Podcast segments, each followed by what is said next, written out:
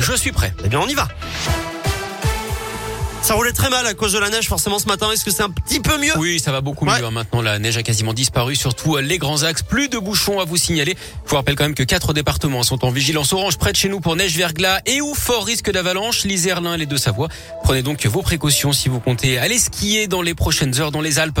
À la une, un espoir pour les fêtes de fin d'année. Malgré l'épidémie, il n'y a pas besoin à ce stade de limiter les rassemblements en famille, notamment pour les repas de Noël.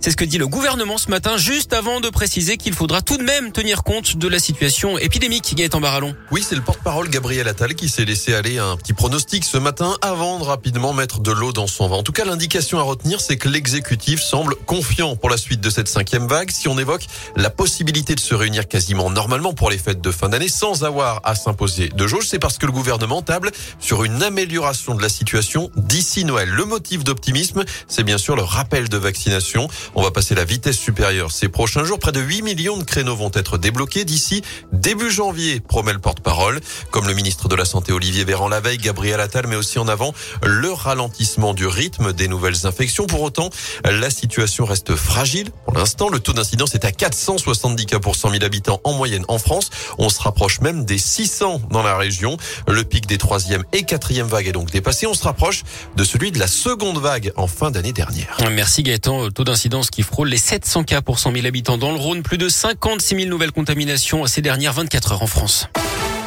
Dans l'actu local, cette grève à la clinique du Val d'Ouest a éculé depuis hier. Les infirmières sont massivement mobilisées, notamment dans les blocs opératoires. Elles demandent des recrutements et de meilleures conditions de travail concernant notamment les salaires.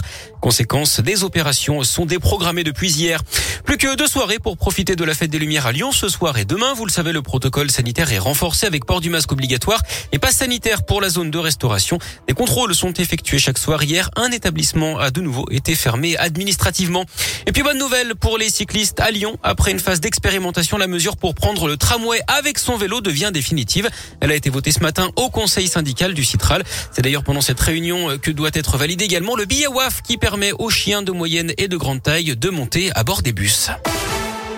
Du sport et du biathlon à suivre aujourd'hui avec la troisième étape de la Coupe du Monde à Orfilsen. C'est en Autriche. Ça débute dans 25 minutes, un peu moins maintenant avec le sprint 10 km hommes, notamment l'Indinois Simon Détieux. Place aux femmes ensuite à partir de 14h15.